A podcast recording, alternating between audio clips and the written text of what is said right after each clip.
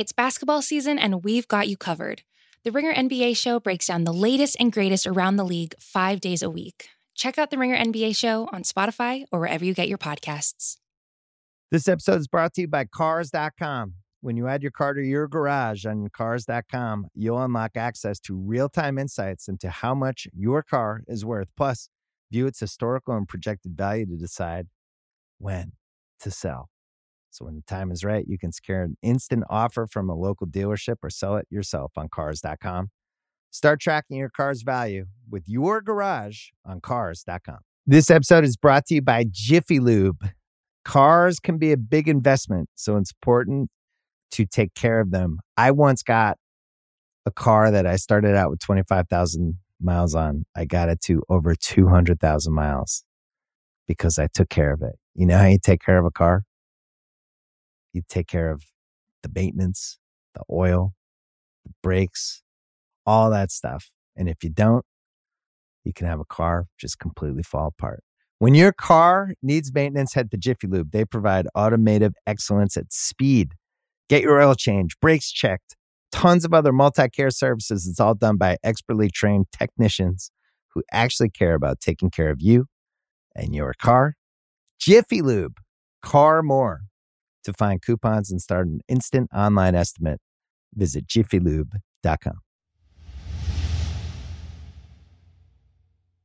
Hello and welcome back to the Stadio Podcast and Ringer FC. More energy, more energy. it's an emergency. okay, okay, okay.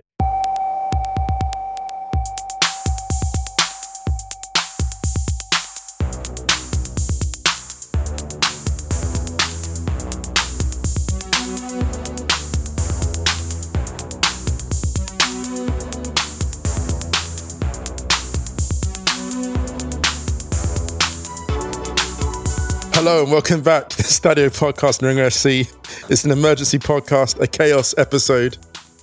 Ryan, how are you doing? How do you think I'm doing? how how are you doing? I'll rant in a minute. I don't know. Yeah. Okay. I don't know. I'm disorientated. I'm I've fallen out of time Yeah. and space. All right. Well, because uh, the what everyone wants right now is some admin, obviously. so you're gonna get some. This has completely messed with our schedule. Jeanette and I recorded a whole episode of Wrighty's House today, which is completely out of date now.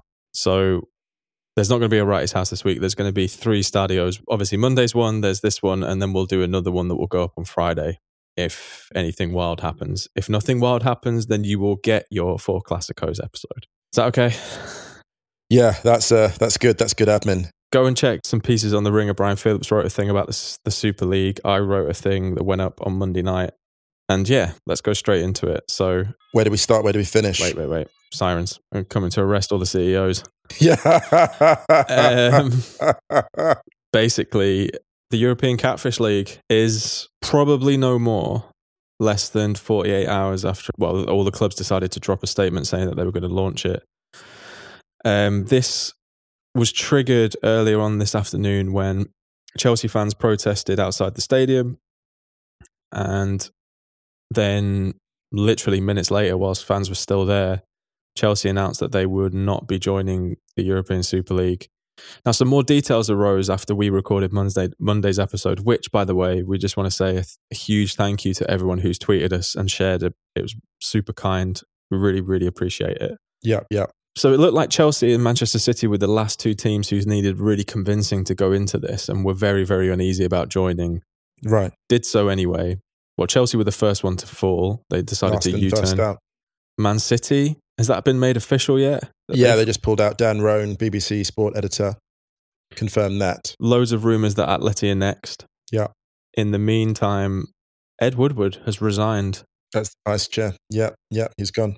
It's huge news. Absolutely huge for Manchester United fans. Um, it looks like there is huge pressure on Agnelli at Juve and Perez at Real Madrid. Although th- at the time of recording, we're recording this at 10 p.m. on on Tuesday night in Berlin. There's been no announcements. We've had discussions about this, and actually, it's something that I said on Wrighty's House where that the only it was kind of double following up a little bit from the piece that I wrote because the the last paragraph in the piece that I wrote and it was kind of I focused it around Arsenal's involvement a little bit because I thought that focusing on the club that I supported might make a little bit more sense. Mm. And I said that, uh, at best the European Super League was a hollow victory. And Right. at worst, it was a defeat that they the clubs might never recover from. Right. And I think we're already seeing this play out right now. Agree. Um, and I said on Wrighty's House, the, the lost tapes. swear, man, we've got more Wrighty's House stuff in the vault than Prince. yeah, it's true. It's true. That the only way really for the clubs to shed this rep now would be to fire the executive staff who were responsible for making these calls. Another thing I want to throw in that since we aired the episode, the Stadio episode on Monday, Jurgen Klopp did that amazing interview where he was asked about the Super League and kind of doubled down and said, I'm not really a fan of this. We didn't really find out until everyone else did. We only really know what everyone else does. Pep said the same thing. and Bielsa came out with an absolute heat seeker. Well, mean, you expect H- Biel- yeah. Bielsa to, but I think having two of the most high profile managers of Hmm. two European Cup winners or Champions League winners who who came out against it straight away, I think was really important. Um, this all kind of feels a little bit like last days of Rome, but before Rome was even built. Yeah, absolutely. It's um, it's hubris. I was talking to a friend. It reminded me of that um, that nature program where the boa constrictor tries to eat the alligator, Mm. and its eyes are bigger than its stomach, and its its greed basically kills it because the alligator basically fights to get out and splits its sides. It reminds me of that. Just thinking you could just trample over the dreams of millions of people Mhm. and the dreams of the players and the executive. You know, this is the thing about it, right? Like they were going to turn all those managers and all those players and all those hardworking staff into performing seals, basically. They were going to turn them into a traveling circus. It was going to be grotesque. And I think what's so powerful about this, Ryan, the lesson I take from this is that like regular people objected in huge numbers Mhm. because regular people had an idea of what football was meant to be.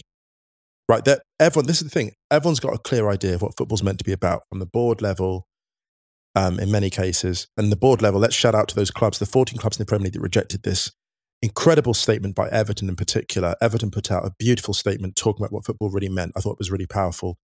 Marcus Rashford spoke up, Ander Herrera spoke up, um, Luke Shaw put out statements, as you know, along with others.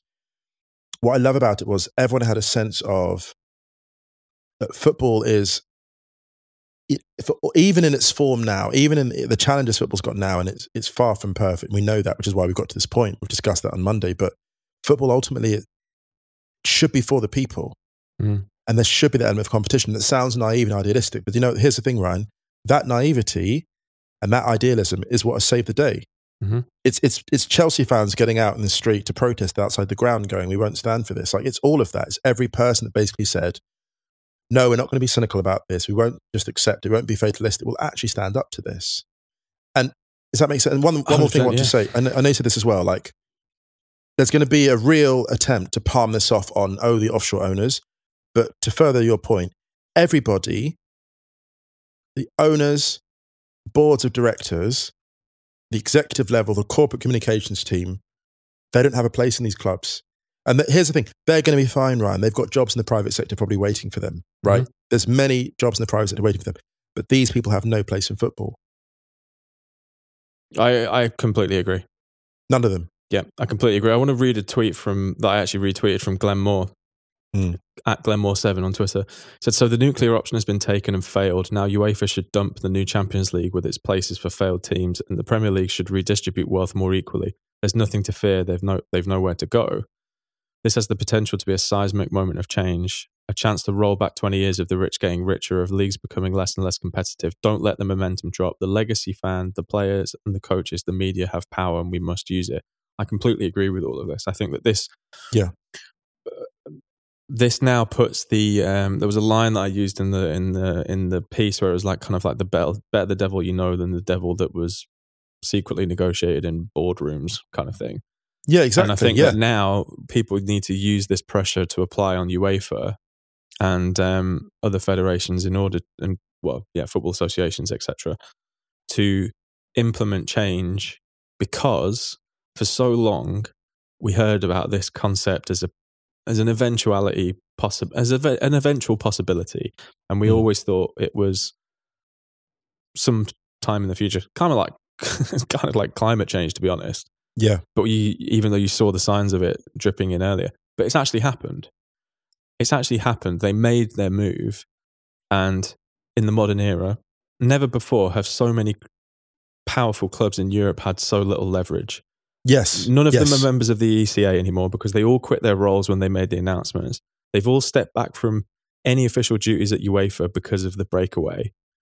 They have no leverage. None. And they that's incredible. Their voting rights are all gone and now they're All subject. What, and what leaves them? What, what does that leave them? That leaves them stuck. They've got the wrath of the fans, the wrath of the authorities, the wrath of the rest of the clubs that they're competing against. This is their Brexit. I hate to say Yeah. it, but this is what they, they did. They basically left and they were like, we're going to go off and run things by ourselves with disregard for what people, you know, the people at the bottom are going to be hurt. And now they've stepped out and they, they've, they've got no leverage, either commercial or moral, quite frankly. No, moral None. leverage went ages ago, but yeah, I think this, went this- ages this- ago. Yeah, yeah. It just meant that they've, as opposed to hiding in plain sight, they've been very visible in plain sight now. There's part of me that well, there's there's a re- I've got a really complicated like I was going to say pyramid of emotions going on at the moment where there's relief on one sense, even though this isn't done yet, by the way. But I just cannot No. see how this survives this. Yeah. I cannot see it unless I saw Tim Stillman writing a great tweet actually saying maybe I'm paraphrasing. It was like if maybe Arsenal might just stay in it. At least they'll win something. Oh no! But there's there's not enough teams who have a power league. What is it now? It's going to be like five aside. There's going to be like six It's teams. like a round robin. Get Exactly, You know, yeah, maybe yeah. you and me will be able to join in. Oh goodness! The other emotion is that um, is if I'm being honest, like pure fury. Yeah. fury that the clubs made the move anyway. But there's part of me that I mean, I wrote a tweet that was kind of flippant, a little bit like tongue in cheek. Some people took it very, very seriously, and to be honest, I didn't really have the time for it. But saying the least surprising thing about this is that you have uh, a couple of dudes, aka mainly Perez, and a couple of other people there, who have massively mismanaged revenue generating football clubs, rolling out a half assed plan that has been massively mismanaged and not well thought out. Is the it's the least surprising thing about this whole thing. Yeah. They did the the the JP Morgan funding was a loan secured against the TV rights gamble, paid back with interest. So if they didn't secure the TV rights and they took out the loan, all of these clubs that had signed up would have been would have had to pay this loan back with interest. Um, so they didn't have any TV rights secured. They didn't have the permissions of any of the federations or the uh, the associations to go ahead and do it.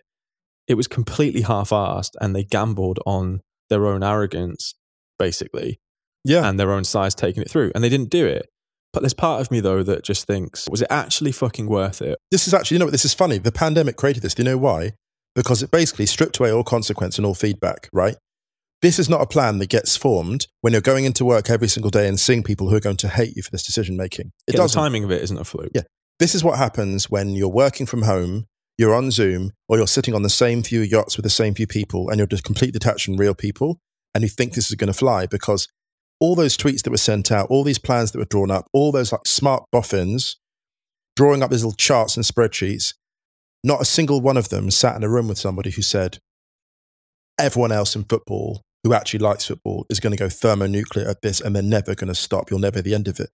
This is such um, this is such a a grim diagnosis of where things are at that the decision making at the top of football is basically such a closed shop that a bunch of people can get in a room and think this is a good idea. Yep. The fact that this did, the fact this got past the draft stages, the fact this didn't, the fact this actually left the WhatsApp group, Yeah, some tweets got to stay in the Yeah. drafts, man. it's got to stay in the drafts, and it didn't. And they tweeted it out. They just tweeted it out. And you know, whoever sent, like I say, the corporate communications teams, the boards of directors, the owners, they should all go.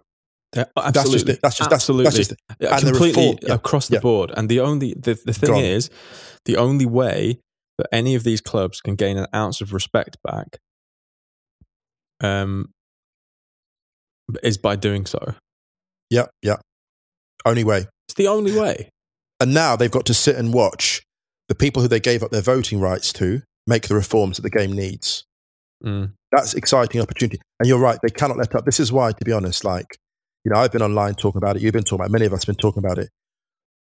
We, everyone who's got an interest in football being fairer has to keep talking. hmm And remember the clubs that stood tall. Remember, for example, like, for those who haven't seen Everton's statement on their Twitter account, I encourage you to go and read it.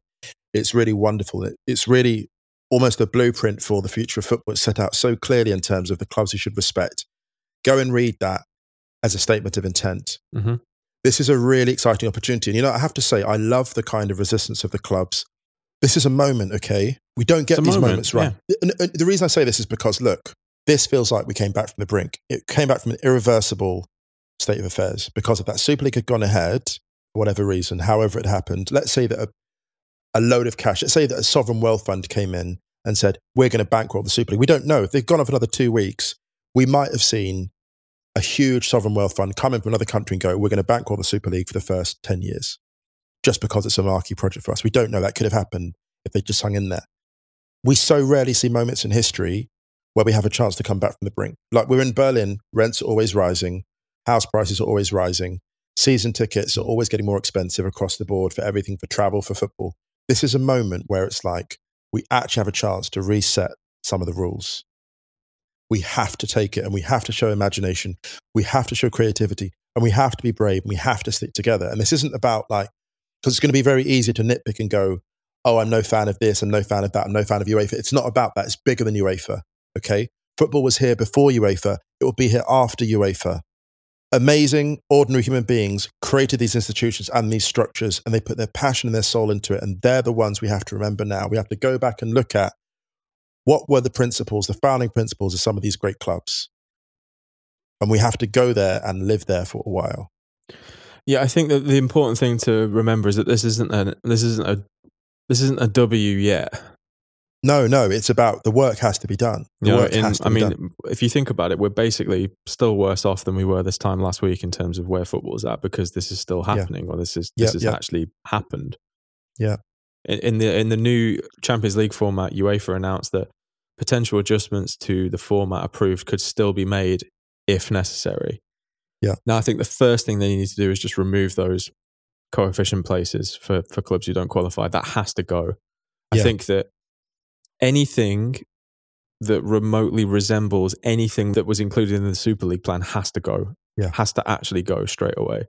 If anything, I'm not sure. I don't think it will happen, but I think that UEFA should seriously consider, and I wrote this in the piece, I think UEFA should seriously consider reducing the size of the European competitions, Yeah, I agree. Spreading out prize money so that it's not super crippling for for some club not to finish in the Champions League or whatever. But I'm not necessarily advocating for an old school straight knockout two legged thing. We say that sometimes as a little bit misty eyed, and there was a couple of people were talking us talking to us about it, but about how it just wouldn't it wouldn't um, it would be a disaster for smaller nations. But actually, no, it wouldn't because you've only had outside of uh, Germany, Italy, Spain, and England in the last 20 years, you've only had one winner from France, one winner from Portugal, and one winner from the Netherlands in 20 years. The other 17 have been won by those four leagues.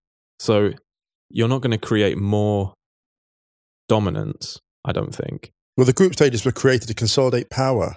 Yeah, That's the exactly. thing. But this They is the were- thing. even if you, even yeah, if you, were. even if Yeah. you readjusted the group stages a little bit, so you, did include. like, It's, the thing is, the thing I believe is that the real work starts here. I think Yes. that now what this has to do, this has to kickstart a decade-long process where the goal is to increase parity across the whole of Europe. It has to Yeah. be that way.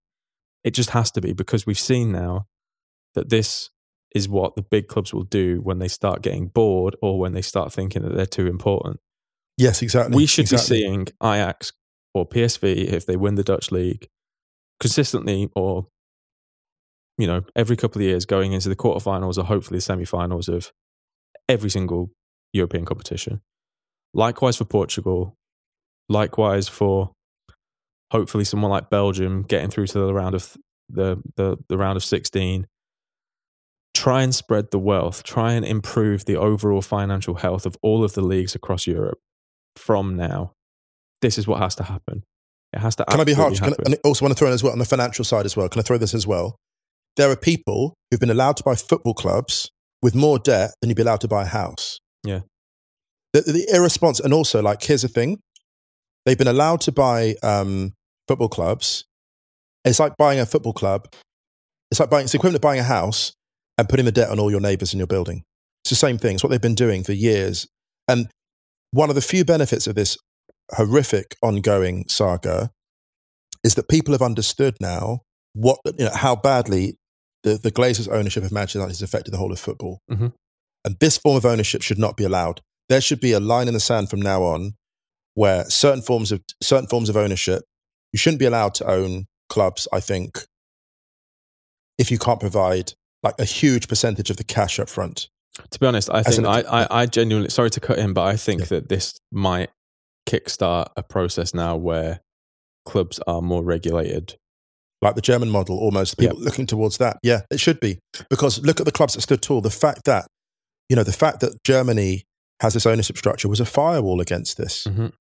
God knows what would have happened if Germany had the ownership structures of the UK, you know, the permissions. And so it was, it was easy for clubs like Bayern and Dortmund to rest behind that. And don't get me wrong, I'm not saying that those individuals at those clubs didn't stand tall. I'm not saying that. I'm saying that the structures were the checks and balances. And that has to be analyzed in depth. And let's not be parochial. Let's not be like, oh, that's the German model. No, like, let's look at what worked and what can work for everyone. This episode is brought to you by Jiffy Lube. Cars can be a big investment, so it's important to take care of them. I once got a car that I started out with 25,000 miles on. I got it to over 200,000 miles because I took care of it. You know how you take care of a car? You take care of the maintenance, the oil, the brakes, all that stuff. And if you don't, you can have a car just completely fall apart. When your car needs maintenance, head to Jiffy Lube. They provide automotive excellence at speed. Get your oil change, brakes checked, tons of other multi care services. It's all done by expertly trained technicians who actually care about taking care of you and your car. Jiffy Lube, car more. To find coupons and start an instant online estimate, visit jiffylube.com. This episode is brought to you by State Farm. You might say all kinds of stuff when things go wrong, but these are the words you really need to remember. Like a good neighbor, State Farm is there. They've got options to fit your unique insurance needs, meaning you can talk to your agent to choose the coverage you need, have coverage options to protect the things you value most. File a claim right on the State Farm mobile app and even reach a real person when you need to talk to someone. Like a good neighbor, State Farm is there. I think I think that if you have uh, not that members can fully be trusted all the time because Yeah, yeah, it's not it's not a completely or it's not a completely hundred percent safe model. But what I do think it does is that it reduces it reduces anything like this going ever going ahead Exactly, ever being exactly. a possibility. Um, just quickly, we've just had a breaking statement from Jordan Henderson who just wrote, "We don't like it and we don't want it to happen. This is our collective position. Our commitment to this football club and its supporters is absolute and you know, unconditional. You'll never walk alone." He was part of the captains meeting that happened today from all the captains of the Premier League clubs, who Mm. I don't think any of them wanted it to happen. Yeah. This is the first time I think that you have created such a widespread separation between playing staff and, and coaches and anyone at executive level. Yeah. Across on this scale, I believe. Yeah. Never seen it. Never seen it. Because you would have known that Klopp would have walked into the dressing room after the news broke on Monday or when they went to meet to go to Leeds and just been like, yeah, no. No one in I that mean- dressing room would have been like, wow, can't wait for the Super Yeah. League. No one. I've said this before. They, they, they wanted to take Luke Shaw out of the Premier League and the Champions League. And he was like, I basically did this. My career has basically partly been so people could come from anywhere and play in these tournaments. I wanted to prove that anyone could do it. Anyone that had a dream to be a footballer that was good enough could make it and do it. That was literally like one of the principles of his career beyond money, beyond anything. Mhm. You can do it one day. What are you going to go up to play in the Super League? That's your dream. I need to correct um, that statement. It's gone out from multiple Liverpool players. Same statement. They've all posted Okay. it. Yeah. Yeah, I think that at the moment everything's going at a, a million miles an hour, and I think that it's changing daily. Um, Mm. Hence why, like we said at the top of the show, we we pulled the Wrighty's House episode because it just sounded extremely out of date already, and it was only recorded today. Yeah. I think that this is going to change even further. I, I don't see how it can survive. I know I've said it No, already. I don't think. I just don't think it can. I think the one the one executive who I think might escape this is Laporta, actually, Yes. Yes. because uh, as you probably remember, when Bartomeu made his exit speech, he kind of threw in this uh, "I've left you kind of like a present that will secure the future of Barcelona, which was essentially the agreement to sign up to the Super League. Laporta Yeah. has been on record as being against it a couple of years ago, or maybe even a year ago. But I think a lot of that was down to it being a, a known Bartomeu policy. Yeah. So Laporta here can basically just be like, "We were never thinking of joining. This wasn't a, this wasn't this board who signed up to it." Blah blah blah. And I think he probably escapes this pretty clean. Yeah. actually. Well, actually, I, I, I actually think Barcelona are probably the ones out of all of these clubs who get out of this. Well, there's quote, there's quotes coming out from him here um, from Laporta. Barcelona will not join the Super League un- until our socios vote for it. It's their club, so it's their decision. There you go. So that is a really kind of I mean, he's a master politician. Let's not get it wrong. that- that's but that's how you handle it. That's how you Yeah. handle it. And I think I'd be really interested to see what the knock on effect now, what the domino effect is of um, the resignations at board level. And Extremely and, interesting. Yeah, and also what kind of pressure because you've got to remember that fans are returning to stadiums potentially soon in the in England and the UK. Um, there were fans in, in a small amount of fans in the second um, FA Cup semi final between Leicester and Southampton on Sunday. Fans of those clubs who signed up for this are going to make a hell of a lot of noise. And I think one thing that this has, well, not one thing, I think there are a number of positives that I've seen from this. First of all, I think it's it's unified football fandom on a level that I've never really seen before. never. Yeah, yeah. Of course, there will be some people who are just pro Super League. That's totally fine. Mm. I- If you are 100% pro Super League, for whatever reasons you have as a football fan, that is your right to be so. Yeah. It's not my opinion. I don't agree with it. I have multiple reasons why I don't agree with it. However, if you personally prefer that kind of structure, that's fine. It's, it's up to you. But I think on the whole, the response, as you've seen, has been pretty overwhelmingly universally united.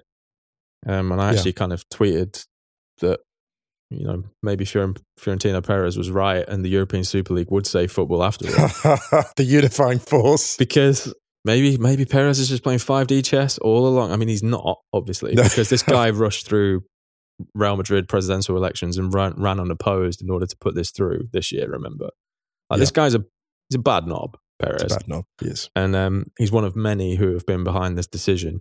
And I hope every single one of them loses their roles. And I hope that fans of every single club who are in positions to do so put all of the pressure they can on the owners and liaise with supporters trusts and supporters associations from these clubs to restructure or to sell. Because it's got you know using arsenal as an example stan Kroenke activated a compulsory buying order for for remaining shares when he when he took over the full running of the club. He didn't need to do that. No. he took the option. Hundreds of families who had had a, a share in Arsenal Football Club that had been passed down from generations to generation, generation to generation, had no choice but to give it up because this man who had already had major control of the club wanted to gobble up every single last share. All of it. Yep. I'll never forgive that guy for that. I'll add it to the list of things that I will never forgive that guy for doing since he's become involved in Arsenal Football Club. If I had any leverage or sway over what happens at that football club, I would absolutely want him out of there. Yeah.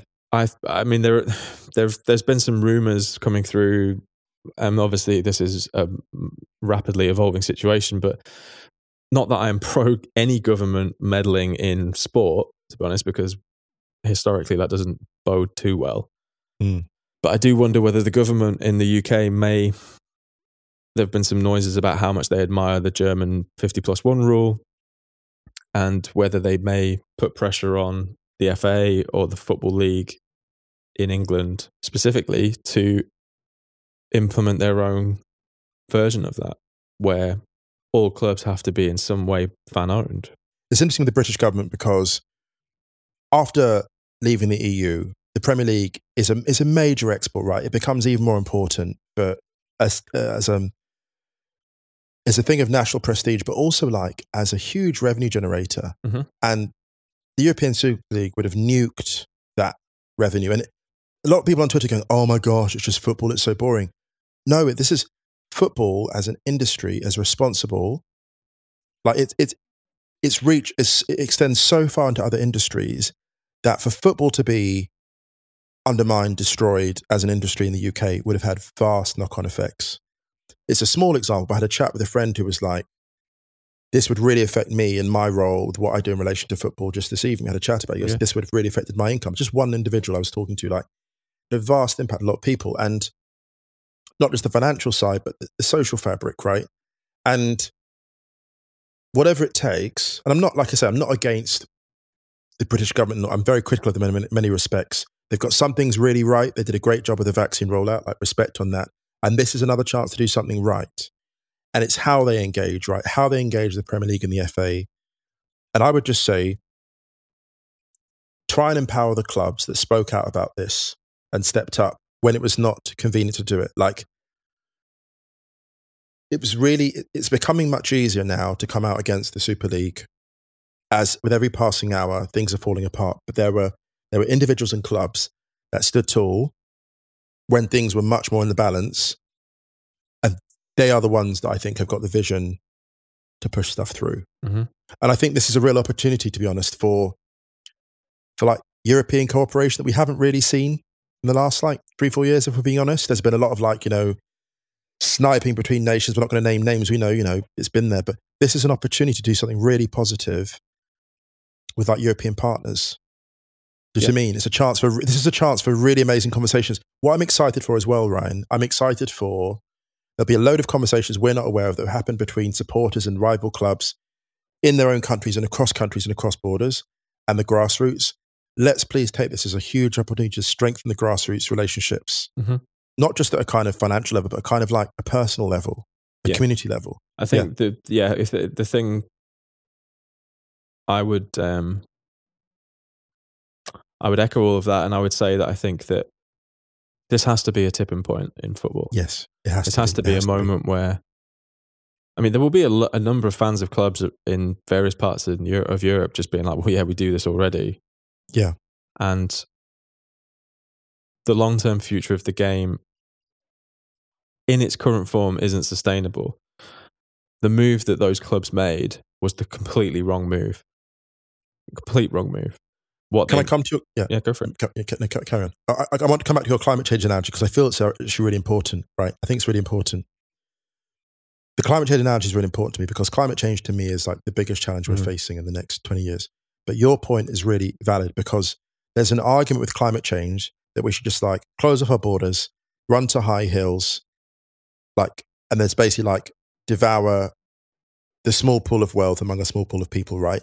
And this is almost like a metaphor for that. Like, let's close the borders. Football's losing revenues. Let's just like grab the small pie and keep it. But just when everyone was like, when hope was lost, people stepped in. Regular people stepped in and were like, we're not going to go for this. And now we've got a world where, and we're going to get this moment with climate change as well. There's going to be a moment in the next 10, 15 years, maybe even sooner, where big countries start closing borders and being selfish and hoarding resources. And there's going to come another tipping point. People are like, no, human civilization is more, is more than just a few people hoarding everything to themselves.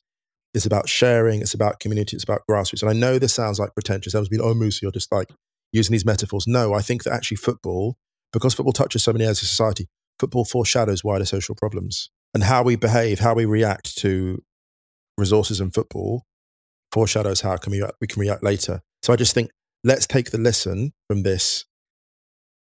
Let's let's share. Do you know what I mean? Not to, not to feel preachy, but let's actually learn to share better. We've got to. I mean, the thing is, is like I wrote in the Ringer piece that none of us are naive enough to assume that capitalism isn't going to be a part of modern football now. It, ha- it has to be because of the level course, it's yeah. operated at.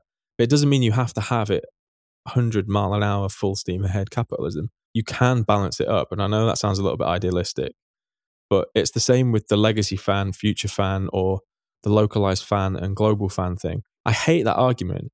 Yeah. One of the things that this whole thing has has raised, and I'm just going to echo some points that I said on Wrighty's House that obviously confined to the lost tape vault. But delete The deleted scenes, yeah.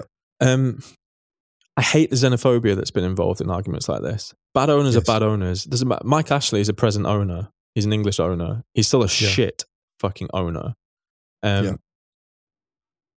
I don't. I I hate the way that football also pits local fans against global fans by catering for one, because they are deemed more valuable than the other in, in, in a in a like in a monetary way.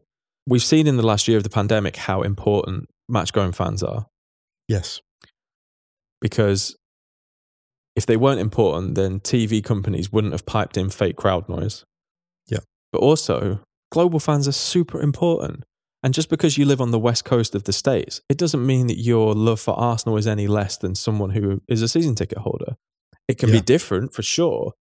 But I don't think that there would be this kind of divide among localized or global fans if they were all taken into consideration by the authorities and associations and confederations, which they're not. No. They're all they just see where the money is and they target for those. I used an analogy on Wrighty's house, kind of similar to what you were saying about climate change, but Klopp said something that we've echoed a million times on here about how fans and players are the two most important parts of a football club because without either of them, you're fucked. Yes. No Yeah. football club can exist without any players, and no football club can exist at a professional level without fans. Can't do it. Any level. This situation is another situation where fans and players and coaches were stuck out there front and center to take the heat for the big boys up top who are all insulated. And it's Yeah. like, it's like recycling. Like we can all separate up the, the, the, the responsibility for recycling is put on the consumer. We have to separate our plastics from our papers and our and our glass goes in a separate thing and our biodegradables goes in this bin. But unless a small pool of extremely wealthy people at the top of that tree don't change their ways, it's completely irrelevant. We might as well all chuck it in one bag. Absolutely. And I'll, I'm going to continue to recycle anyway because I do. But still, this is what has to happen in football now. yes. The, the small pool of people at the absolute top have to listen to the people who are doing the work, more work than they should be. I feel so sorry for the players. I feel so sorry for the coaches.